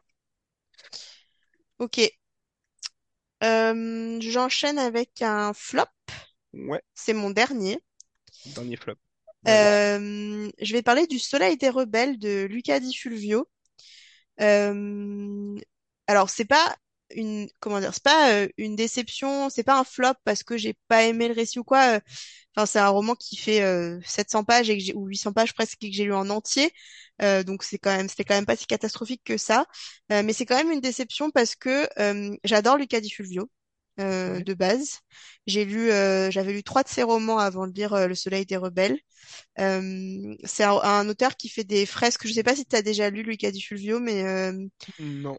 C'est un auteur Non, italien qui fait des, des immenses pavasses euh, un peu historiques euh, à différentes époques. Souvent, euh, c'est un auteur italien, donc c'est souvent en lien avec des Alors personnages c'est pour moi italiens ou je me euh, renseigne sur ça. Les pavés historiques, c'est pour moi ça. ouais, mais c'est plutôt de l'histoire assez. Alors, à, part Le Soleil des rebelles, mais euh, il y en a quand même pas mal qui sont sur l'histoire assez contemporaine. Ok, Euh, c'est pas le pour moi alors. Soleil, alors Le Soleil des rebelles est pour le coup de l'histoire plutôt médi- médiévale. Euh, mais euh, je l'ai trouvé. Alors, c'est un, un auteur qui écrit des romans qui sont très violents par, par essence. Enfin, il a vraiment un style d'écriture euh, assez cru. Euh, il est, il D'accord. a aucun, Ouais. aucun scrupule à écrire Hmm, des scènes hyper violentes, euh, que ce soit des violences euh, physiques, sexuelles, etc. Euh, et dans ses précédents romans, ça m'a, enfin, ça peut être dérangeant, on va dire, émotionnellement, mais ça ne m'avait pas dérangé d'un point de vue, on va dire, éthique, entre guillemets, puisque euh, c'était quand même des, des mondes assez binaires. Enfin, il y a les méchants, les Hmm. gentils, Oui, euh, voilà. Et dans Le Soleil des rebelles, j'ai trouvé que déjà il y avait des scènes qui n'étaient pas forcément nécessaires. Euh, Ouais. je vais pas lister tous les trigger warnings parce que voilà, mais euh, Bien souvent, euh, c'est les scènes de viol, hein, j'imagine, qui sont pas ouais. Et puis et puis qui même apportent rien. ouais. Ouais. Et, et surtout, et surtout, en fait, c'était traité d'une manière qui ne m'a pas du tout plu, qui était que, au final, c'était presque relativisé. D'accord. Ah ouais, ouais, d'accord. Euh, les personnages qui, euh, qui sont censés, euh, enfin, qui sont les méchants, entre guillemets, et qui commettent ce genre d'action-là, euh, sont pas du tout, euh, euh, sont présentés plutôt comme gris que comme réellement euh, des, des méchants. euh, Euh, Enfin, il y a même un personnage euh, qui, euh, pendant tout le long du récit, auquel tu t'attaches énormément, et en fait, à la fin, tu te rends compte que que, que voilà, que c'était un, un, un monstre, quoi, euh, globalement. Ouais. Euh, et du coup, ça m'a un peu dérangée, et, euh, et ouais, j'ai été un peu déçue de, de ce roman de Luca Di Fulvio, et, et d'autant plus déçue que en fait, c'est un auteur que j'adore par ailleurs, enfin que j'ai adoré par ailleurs, et qui faisait partie, qui fait partie de mes auteurs préférés pour ses précédents, enfin pour les romans que j'avais lus de, de lui euh, avant. Et du coup, euh, voilà, je une déception euh, à ce niveau-là. Mais il me reste encore un de ses romans, le dernier qu'il a, qu'il a, alors, l'avant-dernier qu'il a sorti du coup, qui s'appelle Mama Roma, que j'ai pas encore lu. Donc euh, je verrai, euh, je Ouais. l'ai, mais euh, il est dans ma palle, mais je l'ai pas encore, Ouais, tu l'as pas pas mis en prioritaire, quoi. Hmm. Bah, du coup, je, je, j'attends, enfin, voilà, je, je verrai Ouais. ce que ça donne. Ouais, je comprends. Je comprends, je comprends. Mais je te, pour le coup, c'est un auteur que je te recommande parce que je pense que ça pourrait te plaire. Ouais. Bah, je vais me renseigner parce que moi, tu me dis euh, de l'histoire, euh, je prends. Hein. Dès Je que te ça touche à conseillerais, l'histoire, de toute façon, je prends. hein. ouais, Même je te, si c'est con- contemporain, en vrai, ça me dérange pas. Ben, je te conseille peut-être Les Enfants de Venise euh, qui se passe, euh, alors je sais plus si c'est au XVIIe siècle ou au XVIIIe Ouais, siècle. Euh, ça se passe dans le ghetto euh, juif du coup de Venise essentiellement. Euh, et euh, pour le coup, celui-là, il est vraiment, puis le, le, enfin le, le contexte vénitien est quand même, euh, est quand même assez sympa à lire. Donc celui-là, je te, je pense que ça pourrait, celui-là, il pourrait te plaire. Ok. Eh ben, je note la recommandation. Il te reste un flop? Il me reste un flop. Allez, Euh, donc là, euh, un roman qui est sorti chez Hauteville euh, de Claire North, Pénélope Renditac. ouais. Euh, très, très, très déçu par ce Ah, roman. il est dans ma Mais wishlist. ouais, mais alors, euh, je suis sûr qu'il est bien. Je suis sûr que je l'ai lu au mauvais moment. en vrai. Je l'ai lu dans un moment où j'étais un petit peu ronchon sur les livres, en vrai. J'ai un peu ronchon. Qui dit ça encore en 2024? Je suis ronchon. Voilà. Donc voilà. Je suis un personnage ronchon. euh, il faut le savoir. Voilà. Euh, du coup, réécriture du mythe euh, d'Ulysse et Pénélope. Bon, bah Ouais, Ulysse, jusque-là, ça euh, va. donc Ulysse euh, est quelque part sur son bateau. On sait pas trop. On sait qu'il est parti. On sait qu'il est pas revenu. Voilà, Il, il est parti il est, acheter du pain. Il est jamais revenu. il est en train de vivre ses histoires d'amour avec les Ouais, voilà. multiples nymphes et compagnie. On, on ne, on ne donnera pas de... On n'insultera Sûrement, personne dans ce podcast, mais voilà. sûrement chez Circé probablement. Euh, du coup, voilà, elle est sur son île. Il y a tous les prétendants qui sont là. Ils Évidemment. sont, qui sont exécrables au possible. hein, c'est des hommes qui veulent du pouvoir. Donc euh, voilà, on, ils sont méchants, qui sont vicieux, qui, mais qui sont très bêtes. Attention, ils sont très cons quand même, alors que c'est censé être des rois. Donc, euh, donc on va dire les, les femmes, hein, parce que voilà. Euh, vous êtes les seuls à tenir la barre dans ce roman. Du coup, on suit le point de vue de plusieurs femmes, Ouais, Hera notamment, qui est la narratrice, euh, qui raconte les choses d'une manière très cynique Mhm. et très froide, je dirais. Euh, là, j'ai pas de souci, c'est un point de vue qui m'a énormément plu parce que elle voit la scène, elle est dedans, elle a pas le droit d'intervenir, hein, bien sûr. Euh, mère des dieux euh, n'intervient pas, reste en retrait parce que sinon Zeus n'est pas content. Ouais, c'est vrai Euh, que il, a, il a son mot à dire Zeus là-dedans, c'est voilà, sûr. Bah, c'est un peu le chef, donc euh, voilà. Euh, donc elle euh, raconte l'histoire, elle l'encourage un peu comme elle peut, elle oriente les choix des femmes du roman, mais je trouve que dans ce roman, en fait, je trouve qu'il se passe rien. Et euh, je, je l'ai trouvé très long. Les chapitres sont assez longs et euh, et on nous répète énormément de choses.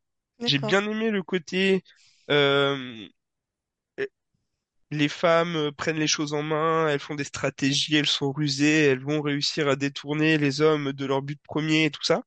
Mais euh, il y a des redondances. euh, en fait, on fait des choix euh, qui, qui on se rend compte qui qui sont les bons, mais on est bloqué par les hommes, donc on peut pas le faire, donc on va faire des choses en secret. La morale, un peu, c'est les femmes. En gros, elles agissent, mais elles peuvent le faire que en secret. Moi, c'est ça qui me pose un peu problème. d'accord, Je l'ai ressenti comme ça. Et, ok. euh, et le vrai message est bien différent, hein, tu t'en doutes. Hein, c'est pas Ouais, ça. Ça, ouais. c'est mon ressenti perso. Oui, oui, mais Mais je, c'est je l'ai trouvé très très long et j'ai eu du mal à rentrer dedans, en fait. ok. La plume est très belle et je dirais presque trop par moment, en fait. Ça, j'ai eu l'impression que ça se regardait un peu Ouais, écrire, tu vois. c'est c'est l'auteur qui se, l'autrice qui se regarde écrire un peu. C'est vrai que c'est aga- assez agaçant ça. et en vrai, avec les mythes, bah, c'est souvent le problème, c'est qu'on a envie de les réécrire, on a envie de les réécrire un peu à l'ancienne et tout, donc c'est Ouais. euh, très beau, ça prend son temps, il y a des images, des métaphores, c'est poétique, mais du coup, ça, ça traîne, c'est long, quoi. Hmm, Voilà. Moi, c'est ça qui m'a un peu, euh, qui m'a vraiment gêné, quoi. ok. Pour le coup, le fait que les hommes soient représentés comme des débiles, aucun souci là-dessus. Hein, euh, là, on est bien dans le réalisme, moi, je trouve, de ce côté-là, tu vois. Les femmes qui s'organisent aussi, ben, pas de souci, c'était très bien, très intéressant et tout. Elles vont faire une euh, mini-armée en soi euh, qui, qui sera prête au cas où euh, les prétendants euh, se lassent ou s'ils en ont marre et tout ça. euh. mais du coup, bon, bah voilà, c'était un peu long, je trouve, pour pas grand-chose à la fin. Ok. Bah, il Mais je est, il crois que ça va être aussi, euh, je crois que ça va être aussi une trilogie, hein, il me semble. Donc, bah, en euh, fait, j'avais, j'avais cru comprendre que hum, c'était euh, des, des romans sur différentes femmes, euh, enfin, sur différentes euh, ah, Ok, féminines. Alors, peut-être que je me trompe, hein, mais euh, j'avais cru comprendre que c'était des romans sur différentes figures féminines euh, de, de la mythologie, en gros. Enfin, d'accord. alors peut-être qu'il y a des liens entre chaque, je sais pas, mais euh, je sais, peut-être faudrait vérifier. Vu qu'il me semble que le titre, c'est euh, le sous-titre. C'est le chant des déesses, il me semble. Donc euh, oui, probablement qu'il y a peut-être plusieurs euh, plusieurs choses qui vont ouais, qui Si vont se vous en savez, après. Si vous en savez plus, euh, Hmm. si vous nous écoutez et que vous en savez plus, vous pouvez venir nous, nous, nous, nous en informer. peut-être n'importe quoi depuis tout à l'heure, Peut-être qu'on dit euh, n'importe quoi et que les gens sont en train de se dire, mais qu'est-ce qu'il raconte? on n'a clairement Euh, pas lu les mêmes choses. On verra, peut-être. Mais du coup, des euh, versions je, alternatives. il est dans ma, il est, euh, je crois que ma bibliothèque là, euh, euh, ce livre, donc euh, euh, je, je- peut-être que je l'emprunterai plutôt que que de Ouais. l'acheter euh, pour euh, pour tester quoi. Hmm. Du coup, il y a quoi dans ta liste, dans tes prochaines lectures, t'as quoi là? Attends, il me reste un top. Ah, il te reste- ah, pardon, il te reste un top. C'est pas Oh, j'ai mal compté. Excuse-moi, excuse-moi. Pas de souci. Il me reste un top euh, et pas des moindres. Euh, c'est L'Art de perdre de Alice Zeniter Hmm. Euh, que ma sœur m'a offert à Noël l'année dernière, enfin en 2022, que j'ai mis du coup presque un an à lire. Euh, c'est un roman euh, du coup euh, Alice Zeniter, elle est alors je pense que c'est un- je, je- c'est c'est écrit nulle part, mais euh, Alice Zeniter c'est écrit dans sa biographie qu'elle est petite fille de Harki. Euh, et c'est un roman justement sur euh, une, une petite fille de Harki euh, qui, bah, pareil, qui est en quête d'identité et qui cherche à, à comprendre euh, parce qu'en fait, euh, elle a pas connu son grand-père du coup qui était euh, harki, enfin en tout cas qui a été désigné comme tel. Euh, elle comprend, elle arrive, elle a du mal à discuter avec sa grand-mère qui ne parle pas français et, euh, et dont elle ne parle pas la langue, Euh, et son père qui est né en Algérie mais qui du coup a, a, a immigré en France euh, à la fin de la guerre d'indépendance algérienne, euh, au moment où les harkis euh, ont été rapatriés en France. Euh, son père ne, ne parle pas du tout de, de sa vie en Algérie et euh, il y a une espèce de, de, de déni autour de, de cette partie-là de leur vie. Et du coup, euh, euh, cette femme, Naïma, elle, elle part en quête, entre guillemets, de, bah, de son identité algérienne, euh, kabyle. Euh, et euh, c'est vraiment, euh, c'est vraiment une fresque familiale puisque on suit d'abord le point de vue du, du grand-père, si je dis pas de bêtises, qui était du coup euh, qui vivait en Algérie, qui était propriétaire terrien euh, euh, de, de terrain où il y avait des oliviers, etc. Euh, ensuite, on suit le, le parcours du père, donc euh, qui lui euh, a grandi pendant cinq ou six ans en Algérie et après s'est retrouvé en France dans les camps euh, euh, de c'était pas des camps de concentration, mais dans les camps de bah, quand les Harkis sont arrivés en France, euh, ils, enfin, ils avaient pas de, Ouais, d'endroit où loger, quoi. Donc, euh, des camps de réfugiés en quelque sorte. Enfin, Ouais, des camps de, ouais, de transit en tout cas, en ouais, des camps de un. Ouais. transit euh, qui ont Mm. servi aussi pour les Espagnols, euh, enfin Bah, euh, tous les gens qui années arrivaient en fait, 30, quoi. euh, tous les gens qui arrivaient en France euh, et qui ensuite du coup a, a fait sa vie en France et a eu des enfants, etc. Et, et c'est vraiment intéressant parce que pour le coup euh, j'ai étudié la, la guerre d'indépendance algérienne en Mm. prépa et euh, mais la question des harkis ça reste quand même un sujet qui est assez tabou et dont on parle Ah, très peu quand on parle quand même on parle aujourd'hui, je pense. Ouais. Ouais. Mais quand on Mm. parle de la guerre d'Algérie, déjà, déjà, faut en parler parce que Oui. ça reste quand même Euh, un, un sujet tabou.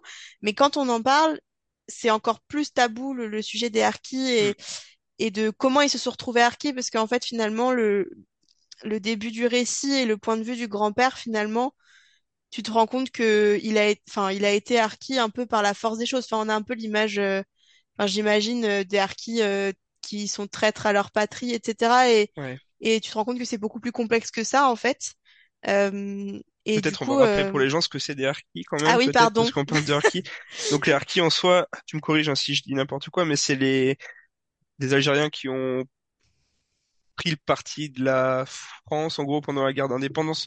Bah, Pour faire les justement, choses le, très simplement ouais, cas justement, elle revient aussi sur ce terme-là euh, dans le récit, puisque effectivement, aujourd'hui, on, on regroupe sous le terme de harki euh, euh, toutes les, tous les Algériens qui ont plus ou moins collaboré, entre Ouais. guillemets, avec la France pendant la guerre d'Algérie, euh, Qui le la faisaient guerre pas forcément par choix d'ailleurs, hein, mais ouais. Voilà.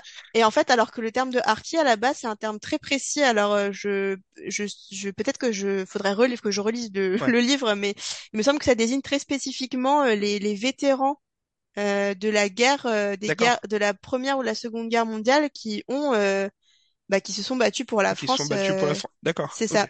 Je, je peut-être que je dis des conneries, hein, mais en tout cas, elle revient sur ce, sur ce, sur ce terme-là et sur le fait que maintenant, on, bah, et que même pendant les, après, juste après la guerre d'indépendance, euh, euh, on a un peu, euh, c'était un peu, un, c'est un peu un terme fourre-tout pour désigner tous les Algériens traîtres entre guillemets Ouais.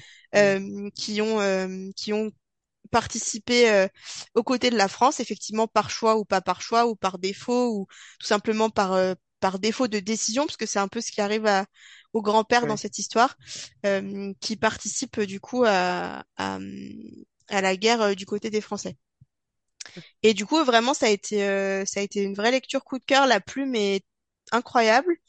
Et enfin, j'ai mis tellement de post-it que j'ai eu trop de mal à choisir euh, une seule citation euh, pour euh, pour mon post sur Booksta. Euh, et, et vraiment le côté quête quête d'identité, de savoir d'où on vient, etc. Avec ben pas, du tout idéalisé, euh, puisque du coup elle finit par aller en Algérie et et ben elle est confrontée aussi. Enfin, c'est pas que waouh, je découvre mon, mon pays d'origine. Enfin voilà, Mm. c'est aussi euh, la réalité de ben tu découvres euh, une culture que de laquelle tu viens, mais qu'en fait tu connais pas vraiment. euh, Ouais. Enfin voilà. Donc euh, D'être entre vraiment, deux mondes qu'on maîtrise pas forcément très bien, quoi. De se retrouver ni d'un côté ni de l'autre. Ouais. Donc vraiment Ah, être super intéressant. intéressant. D'accord. Bah lui Voilà. aussi, je, je le noterai parce que ça m'intéresse beaucoup aussi ces questionnements-là. La période, on n'en parle pas beaucoup, je trouve, de ces périodes-là. Mm. euh. Bah, c'est de l'histoire. euh, mon prof d'histoire avait l'habitude de dire que c'est de l'histoire encore chaude, euh, dans Ouais. la mesure où Oui, tous les gens qui y ont participé ne sont pas morts. Ouais, Euh, et du coup, c'est très difficile de faire ce genre ouais, c'est sûr. d'histoire-là parce que du coup, tu, ben, tu heurtes forcément Toute la euh, question de la des... mémoire qui se, qui se C'est ça, pose encore. et- ouais, c'est ça. Tu heurtes forcément des, des gens, en fait. Peu importe bien euh, ce sûr. que tu Hmm. dis, euh, ça heurte des sensibilités, et ce qui est normal. Mais euh, du coup, c'est très difficile de faire l'histoire de, de faire une histoire euh, de personnes Hmm. qui ne sont pas euh, décédées, en fait. Qui est encore assez actuel. Ouais. Ouais. Bon, et du coup, toi, Pierre, vu qu'on n'a pas encore fait cette, cette question-là, que lis-tu en ce moment? Je lis. Euh... Bah, j'ai oublié le titre, du coup, c'est La voleuse euh, Des toits. des toits. Donc, je crois que j'oublie un mot. Sur les toits? Dans les Non, toits? c'est la voleuse des Voilà, toits, voleuse des toits. De Shérif K. Euh, donc voilà, on suit une héroïne euh, aristocrate dans un, univers où l'art est interdit. On brûle les livres, on brûle les peintures, on interdit les musiques. Mais cette héroïne, elle adore la peinture et donc elle sort la nuit euh, pour se balader dans la ville, pour aller observer des œuvres d'art où il y en a encore. Et en gros, euh, elle est voleuse. Euh, elle vole des choses. Ok, Voilà, certes. pour euh, pour faire un acte un peu de de rébellion. Voilà, D'accord. qu'elle est pas contente. Et il y a un trope qui me pose problème dans les livres en général, c'est le trope du l'héroïne doit se marier avec son pire ennemi. Le Ah, twist, c'est ce qui arrive dans le livre, mais il y a un mais. Euh, mais cette fois-ci, euh, euh, elle va devoir épouser un ennemi, sauf que euh, il n'y a pas d'amour fou qui naît tout de suite. En tout cas, là où j'en suis, euh, ils ne se sont pas encore mariés. Je suis à la moitié du roman, hein, bien sûr. Il y a plein d'intrigues. Euh, de révolution, d'intégrer des groupes euh, qui sont en dehors du système. Et en fait, disons que le trope, il passe un peu au milieu et il est plus digeste en soi, tu vois. Pour prendre une image, c'est le médicament qu'on met dans la nourriture, tu vois, quand on est enfant pour ouais, pas avoir trop de mal à l'avaler. Bah, c'est un peu ce qui se passe pour moi. Donc il passe bien parce Moi, qu'il je est fais ça avec enrobé mon chat, mais... Oui, ben voilà, ben, je, je suis sûrement un chat, mais du coup, voilà. Du coup, comme il est enrobé de plein d'autres choses, bah, il passe bien ce trope-là, tu vois. Donc, euh, je suis à moins de la moitié, mais c'est un roman qui me plaît bien, pour D'accord, ok. Très bien. Euh, il m'intrigue. Euh, moi, je lis... euh, Alors, j'étais en train de lire, je suis en train de lire euh, Rouge Impératrice euh, de Leonora Miano, euh, qui est un Ça me dit roman... absolument rien, Héloïse. Ouais, alors je l'ai emprunté à la bibliothèque, moi je le connaissais pas du tout, mais je l'ai vu sur le D'accord. présentoir, ça m'a intrigué, j'ai regardé, euh, Hmm, c'est un roman qui est sorti chez Grasset, euh, et Leonora Miano, du coup, c'est une autrice euh, qui est d'origine camerounaise, alors qui vit en France, d'accord. euh, me semble-t-il, depuis euh, longtemps, mais qui est d'origine camerounaise. Euh, et en fait, elle, euh, Rouge Impératrice, du coup, c'est une espèce de, je sais pas si on peut dire une dystopie, enfin en tout cas, ça se passe dans le futur. D'accord. Euh, et ça se passe en Afrique, et c'est sur un, un continent africain euh, euh, où un- il y a un, un immense État euh, panafricain qui s'est créé, du coup. Euh, un certain nombre d'États euh, se sont agrégés pour créer un État panafricain qui s'appelle Katiopa. Euh, euh, Il n'y a pas le Maghreb et il n'y a pas euh, certains pays de la Corne de l'Afrique, et pour des raisons géopolitiques qui sont expliquées dans, dans le roman, et c'est vraiment la partie intéressante. Euh, et du coup, donc dans ce dans ce nouvel État panafricain, il y a, on suit le point de vue du chef d'État qui s'appelle Ilunga euh, et euh, d'une femme qu'il a euh, qu'il a aperçue dans une dans, euh, dans une dans un parc, enfin voilà, de qui il est, enfin qui l'intrigue énormément et euh, et de qui il tombe plus ou moins amoureux, en tout cas pour là où j'en suis, euh, et qu'il a avec qui il a envie de qu'il a envie de rencontrer. Et du coup euh, elle elle euh, elle interagit avec un groupe qui s'appelle les Sinistrés, qui sont en fait euh, des blancs euh, qui se sont réfugiés, entre guillemets, enfin de ce que j'en ai compris, euh, dans cet État euh, panafricain, euh, parce que euh, le continent euh, euh, européen, en tout cas la France, puisqu'on parle essentiellement de français a priori, euh, pour eux n'était plus euh, vivable. Euh, et de ce qu'on en comprend, enfin c'est c'est assez, en tout cas pour l'instant où j'en suis, c'est euh, Ça a l'air assez mystérieux, comme... ouais c'est assez Ouais. Euh, on- ce qu'on en comprend, c'est que globalement, euh, la théorie du grand remplacement a eu lieu, quoi. Tu vois, c'est un peu le Ouais, et que du coup, les euh, les les blancs, en tout cas certains blancs, ont, on fuit, euh, on fuit l'Europe, on, on fuit la France euh, pour, euh, pour venir se réfugier là, et du coup, sont eux-mêmes, du coup, ils, ils sont dans un entre-soi, enfin, ils ont pas envie de se mélanger, puisque, ben, Mhm. euh, euh, co- néocolonialisme, racisme, etc., ils veulent pas se mélanger avec la population euh, de Katiopa, et à l'inverse, du coup, la, la, la population de Katiopa euh, veut expulser, en tout cas, le chef d'État veut expulser ses, ses, euh, ses sinistrés, euh, et du coup, c'est un peu une espèce de, de d'Europe inversée, tu vois. Ouais, Enfin, ouais. le côté euh, le côté immigré euh, blanc qui Ouais, viennent en. Afrique et dont on veut pas euh, parce que euh, euh, ne veulent pas s'intégrer, euh, veulent rester entre eux, etc. Enfin, c'est c'est hyper intéressant avec du coup Ouais. euh, avec du coup l'histoire un peu d'amour entre euh, entre cette chercheuse qui re- qui fait des recherches sociologiques du coup sur ce groupe-là euh, et le chef d'État euh, qui lui veut euh, veut les les expulser. D'accord. Euh, et euh, pour l'instant, j'ai lu, je pense, euh, pas tout à fait 200 pages. Il est quand même assez énorme. Et en fait, c'est, enfin, je pense que je vais le laisser de côté pour l'instant parce que c'est hyper dense comme lecture. Ouais. Euh, Il n'y a pas de dialogue. Enfin, les- en fait, les dialogues sont intégrés au texte Ah, en italique. bizarre ça. Ouais, Et du coup, Mhm. euh, c'est, c'est, enfin, c'est des, des paragraphes et des Mhm. paragraphes. euh, des, enfin, tu, tu ouvres le livre, euh, il n'y a pas d'espace entre les mots, quoi. Tu vois. souffle en fait, ouais. euh, C'est ça. Euh, et du coup, c'est un peu trop dense en ce moment pour moi. Euh, Enfin, je, mon cerveau est, tourne un peu au ralenti en ce moment et du coup, j'ai besoin de, je pense, d'une lecture un peu plus légère, même Mhm. si elle- celle, celle-là me, me plaît et que j'ai vraiment envie de, elle m'intrigue beaucoup. Euh, Ouais, mais je pense que si- voilà, si je m'acharne, je vais, je vais tout Mhm. droit vers la panne de lecture. bloqué. Euh, et du coup, je vais essayer de trouver un truc plus léger et je suis chez mes parents ce week-end, donc je vais en profiter pour, euh, pour aller piocher dans ma bibliothèque d'ado et certainement euh, Bah, lire des c'est bien trucs, ça. euh, relire des Trop bien. trucs que j'ai lus, euh, que j'ai lus ado. Mhm. Eh bah, très bonne Voilà. idée. Super, super. En tout cas, euh, on est désolé pour la longueur de ce Ouais, podcast par on a avance, beaucoup qui parlé. va, qui va faire au moins une heure et demie, je pense. Donc écoutez-le en Euh, plusieurs fois, bien sûr. voilà, n'hésitez pas à, à venir nous, à venir discuter si certains de nos coups de cœur, de nos flops ou des livres qu'on a évoqués, euh, euh, si vous en avez lu certains, si vous n'êtes pas du tout d'accord avec nous ou si vous êtes entièrement d'accord. euh, voilà, on a un peu, enfin Pierre surtout a un peu des unpopular opinions, donc donc n'hésitez pas euh, à lui jeter des tomates. Voilà, Les flops, il n'y avait pas captive en plus. Donc là, on peut pas me tenir rigueur de ça. c'est Je n'en ai vrai. même pas parlé. C'était tellement évident en même temps. Mais à la fin, il fallait que je le place. Donc voilà, captive. Énorme flop. Bonjour si tu nous écoutes. Voilà, tu es En un même flop. temps, en même temps, t'avais, t'avais, c'était comme Hadès et Perséphone, t'avais Non, pas mais après, d'attente oui. et, et Non, ils t'as quand sont même pas été dans le déçu, but quoi. de me plaire. Donc voilà, c'est ça. Très bien. Eh ben, à très bientôt. Et puis, À on très se, on se revoit pour, euh, pour un prochain épisode. Des bisous.